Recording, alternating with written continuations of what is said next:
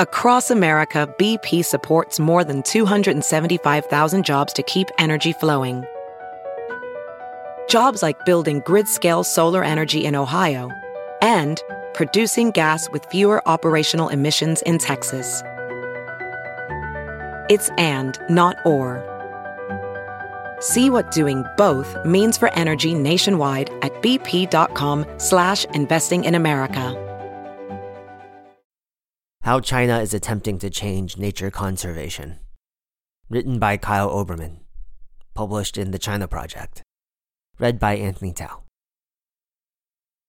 I was surprised to encounter the White House amid Sichuan's Qionglai Mountains, decrepit, looking like a scene out of a post apocalyptic movie. Surprised, partly because I had not been in China long and didn't yet know about the replica White Houses, Eiffel Towers, and Jackson Holes in random valley towns. But mostly surprised because I was traveling through a nature reserve. Of course, China's first nature reserve is only as old as Tom Hanks. Vestiges of the recent past are overgrown across many of China's protected areas, felled trees, empty mines, destroyed shrines, inspirations from US government infrastructure.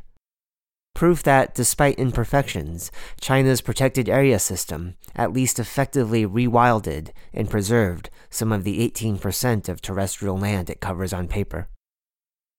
These days, in an effort that goes unnoticed by most of the world, China's leadership is pushing further to build what Jessica Gordon of the University of California, Berkeley Center for Law, Energy, and the Environment once called the quote, world's most comprehensive ecosystem based land planning strategy, end quote, and raise the percentage of protected land area to 35% through ecological conservation red lines, or ERLs.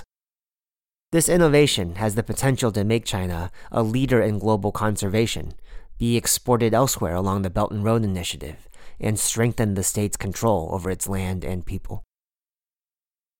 A different kind of red line. If China's new national parks are the crown jewels of the state's growing protected area systems, ERLs are supposed to be the Tower of London's bomb proof glass that keeps them out of harm's way. They are designed to include the pre existing 18%, while looping in the pockets of China's land and water that fall outside the officially protected area system, but still have ecological utility and value to the state, its economy, and future. In short, they provide the bottom line for where development cannot go and compose China's most ambitious conservation goals yet. In theory, of course. But history proves how essential these red lines, which mean insurmountable boundary in the traditional Chinese dictionary, are to state planners. In 1964, the second national population census dismayed state planners 723 million people, with every indication that the population would break the then Central Committee's population red line of 800 million. That very year, the National Population and Family Planning Commission was established, but to little avail. The population continued to surge past the red line, and in 1981, one year before the third census announced China passed 1 billion, the one child policy was rolled out. Today, the population red line is set at 1.5 billion. There are also red lines for arable land, 120 million square kilometers, and water resources, less than 700 billion cubic meters of water used. These markers can be understood as a kind of absolute carrying capacity for both the environment and the state, a necessity for China's ecological civilization and political model that must be achieved no matter the cost.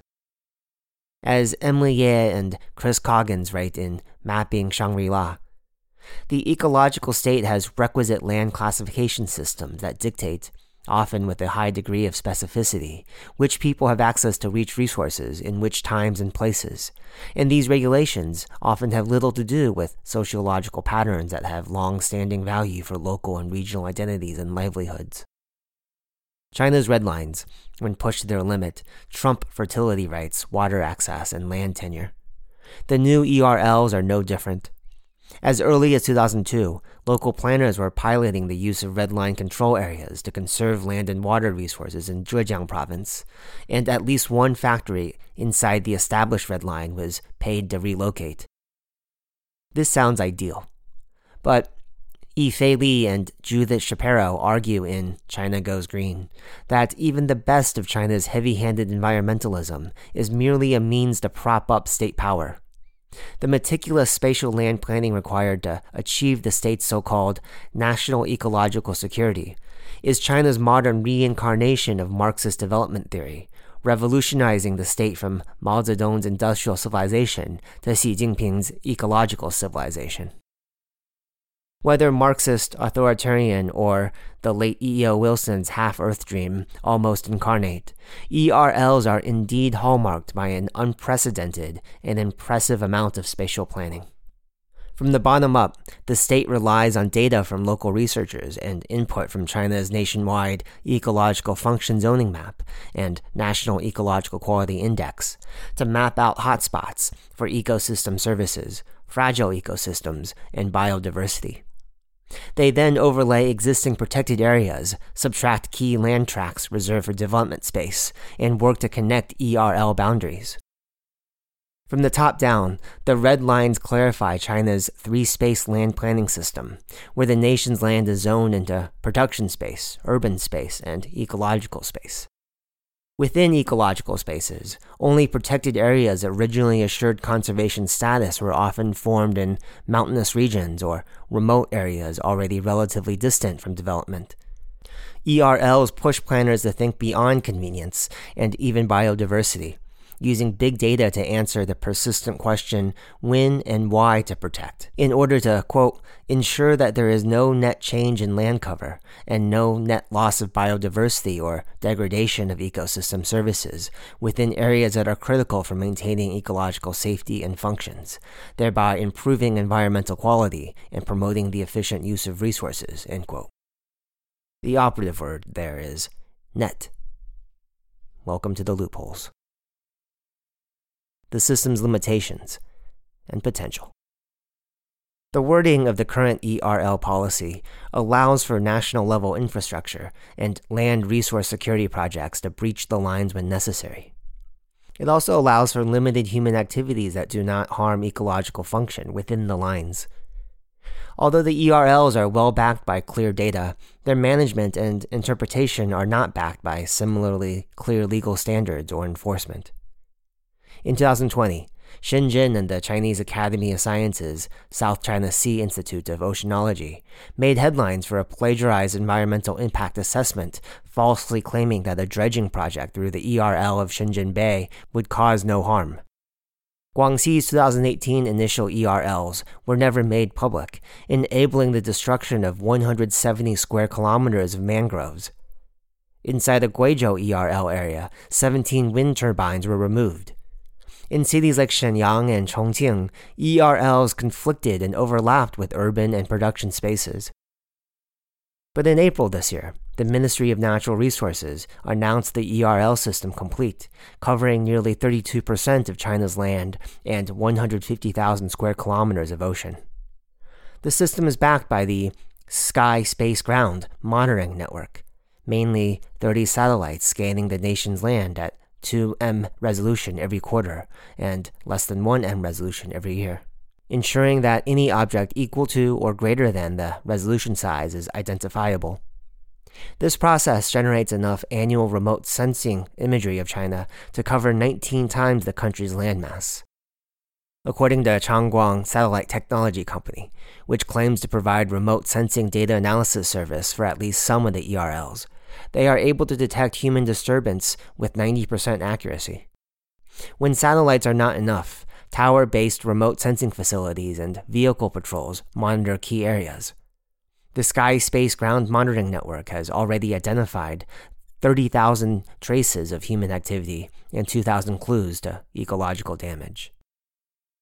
As for the case in Shenzhen Bay, although the adjacent Futian National Nature Reserve had no jurisdiction to halt the proposed dredging next door, the project is now cancelled, thanks to pressure from local environmental groups that leaned on the ERL as legal basis for their complaints. Where is all this headed? On one hand, the ERLs are one of the world's most ambitious and well monitored other effective area based conservation measures, or OECM, promoted by the Convention on Biological Diversity and International Union for Conservation of Nature. If counted toward China's total protected land area, ERLs would move China from number 107 in the global ranking for protected terrestrial area to number 30, right behind New Zealand. On the other hand, unclear standards and enforcement hold back the system's potential. But this is recognized, expected even. While the ERL ink dries, the legal system enforcing China's overarching national territory spatial planning, which includes ERLs, is not due to become perfect until 2025. Political scientists Elizabeth J. Perry and Sebastian Heilmann termed this kind of experimental and adaptive, top down and bottom up policy making China's guerrilla policy style. I'd rather like to think it more akin to a series of New Zealand road trips I did in college with classmates, driving a station wagon with an odometer over 200,000. We knew it would break down, and when it inevitably did, we emptied our collective wallets to fix it and keep going. We got there. Gondor, the Shire, New Zealand. Sorry, was fantastic in the end. From here, China's spatial planning prowess via ERLs will go in multiple directions. As it strengthens the system at home, it will likely begin exporting the system abroad, first with Belt and Road Initiative nations. Researchers from the National Academy of Science have already mapped out potential ERL boundaries for Southeast Asia via the same remote sensing data methods used at home. This could be a massive boon to the nature of these nations, supposing their governments have the legal and monitoring infrastructure to support such intensive and restrictive zoning. But it is hard to imagine that they do, given China is still struggling with the same issues. In the more Orwellian direction, ERLs and the National Territory Spatial Planning, or NTSP, may also begin using social sensing where phone location data, social media tags, taxi data, and other information generated from individuals online are absorbed into the monitoring system, with or without consent. There's evidence this has already happened, which harkens back to Yifei Li and Judith Shapiro's looming pronouncement that China's pursuit of ecological well being is really the transformation of nature into political capital, harnessed for, quote, authoritarian resilience and durability, end quote. The anthropocentric wording of the CPC Central Committee and State Council's final goal for the NTSP by 2035 seems to back the idea of the state's well being coming before nature. Quote, by 2035, comprehensively modernize the country's system and capacity for territorial space governance, and create a secure, harmonious, competitive, and sustainable territorial space with intensive and efficient production space, livable and appropriate living space, and ecological space with beautiful mountains and clear water. Still, our planet is facing 30% to 50% of all its species going extinct by 2050. Homo sapiens, not asteroids or mega volcanoes, are now the cause of the Earth's sixth mass extinction. The global North's development model did not work for nature. China's great experiment, and the one it will now begin offering the rest of the world, is testing whether a highly controlled, big data driven spatial governance system like the ERLs that are overseen by technocratic and authoritarian leadership can overcome their current shortcomings and offer a direly needed alternative to protect more, much more, of the planet.